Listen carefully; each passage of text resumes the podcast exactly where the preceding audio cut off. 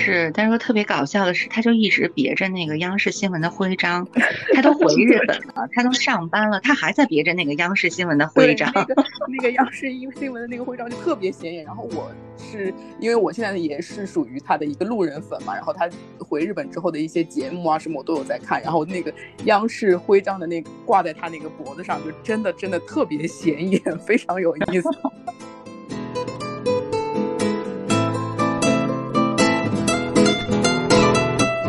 听众大家好，好久不见，再见各位听友，已经是春天来了，而且我们刚刚过了那个节气，叫什么惊蛰，对吧？然后 Angela 和小溪，要不然先和大家打个招呼。啊，大家好，我是 Angela。大家好，我是小溪。嗯，自从张艺谋导演在这个。冬奥的开幕式当中用了二十四节气的元素，我就发现，在互联网上掀起了这个二十四节气的热潮。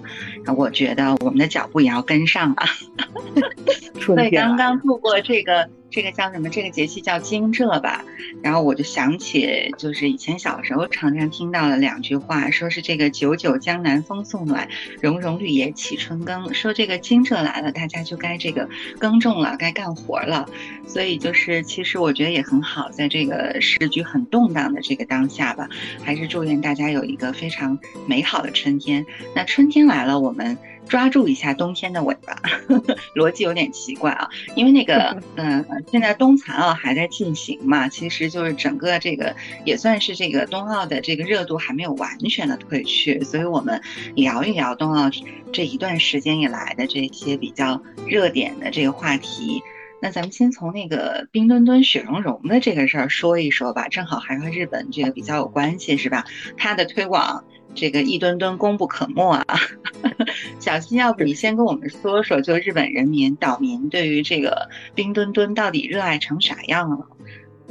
但其实我觉得，我周围可能是因为就是工作关系吧，我周围好像就是办公室里的日本同事啊这些的话，他们好像并没有说有太大的热情。但是我我对于就是日本人他们对于冰墩墩的那个热情，我都是从网上了解到的，然后很大程度上也都是那个一吨吨给带起来的。不，然后我就挺感慨，说日本人去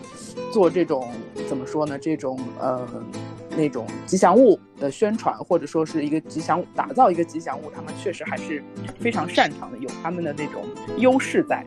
我觉得我们可以借鉴学习一下。嗯，你觉得哪些优势是咱没有的呀？就怎么说，他们真的是非常会把这种吉祥物赋予一个梦想吧，就是很很积极，引人向上。那种感觉，我觉得挺挺好的。对，就是感觉好像他有一个，他会马上赋予他一个故事性，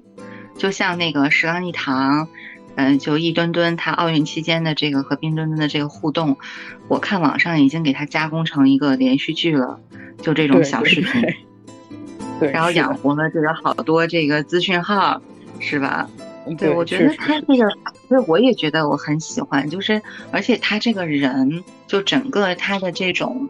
热诚吧，是吧？他自己的这个热诚就非常的感动人，或者说非常的感染人了，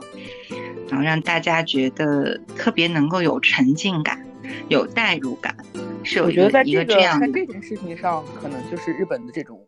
中二属性啊，挺挺挺帮助他们的，就是对对对对对。中国人在在这个方面可能相对来说，嗯，并不是特别擅长去表达这种情感。但是日本人的话，他可能就是可能那种动漫的热血啊，那种那种成分比较多，所以他就更容易去表达这些东西，然后更容易引起共鸣吧。我觉得，对，我就感觉好像在就是某种某种世界上，它不是一个就是一个公仔玩偶，它是一个真实的存在。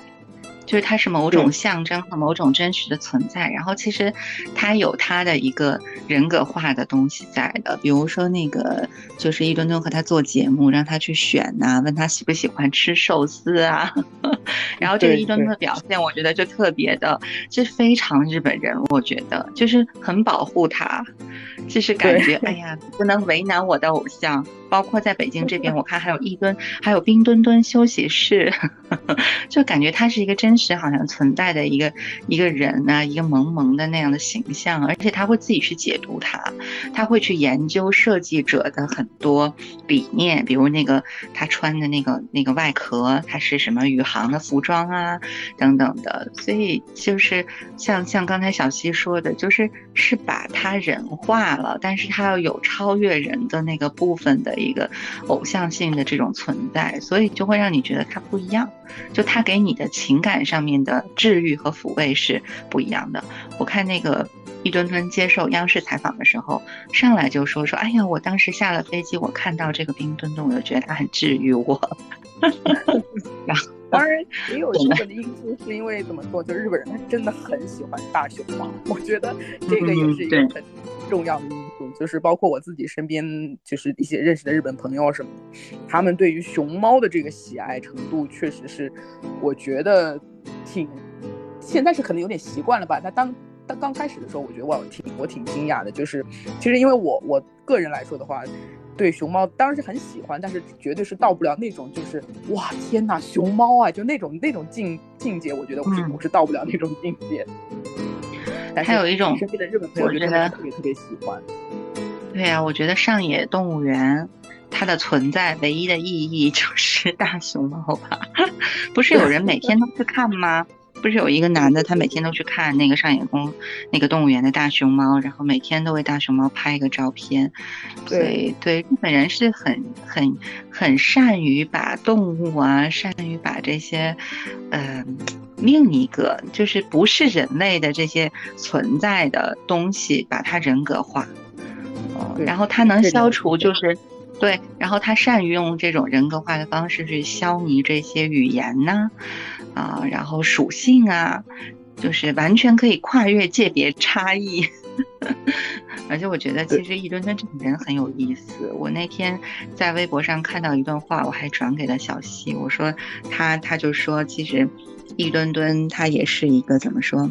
嗯，多年来追求梦想，但是梦想也没有极大的实现吧，就他也没有红起来啊。这样的，嗯，说他那话怎么说？说是感觉灰扑扑的人生，就突然遇到了两周的魔法。我觉得这个这个听起来就挺感动的。就像他那个夫人最后不是也说，哎呀，他回日本了，然后日本和中国的温度差很大哦，说希望回来大家不要抛弃他哦，你就当是两周的魔法消失了吧。嗯，我觉得我觉得就是日式的表达。嗯，不过我觉得就是一吨之所以一吨吨会成为一吨吨，我觉得跟他自己本身这个人也是挺有关系。就他可能是一个怎么说，就是从小我我去嗯有看过他的一些简历嘛，然后他可能也确实是一个嗯就是挺典型的一个中产阶级家庭出身的一个一个人，然后可能从小到大也。确实生活是比较富足，没有受到过什么，就是一些挫折啊什么东西。但他可能在工作之后，可能遇到过他人生中最大的挫折啊这些东西，然后他会就是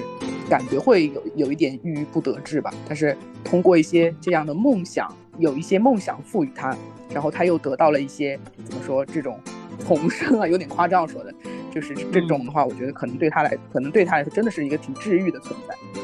对，而且就是真的，就是我们对一墩墩的这种喜欢，包括华晨莹不是在推特上面发说希望他常驻北京，我一看，好家伙，这牌面大了，是吧？就是我我是觉得在这个一吨吨的问题上，有一些官方和民间共同在推动一些，就是有。有助于中日在比较复杂的一个一个呃国际局势的情况下，保持民间友好交流的这么一个状态，我觉得是有意的去推动的。因为当时说是这个一吨吨在这个大型的赛事当中，是冰球啊还是什么冰壶的比赛当中出现了他的大特写，然后把日本电视台的人都震惊了。我觉得其实这次的报道团队的话，就是首先我个人觉得石刚一堂的，就是他作为一个媒体人的素养是非常好的，我认为，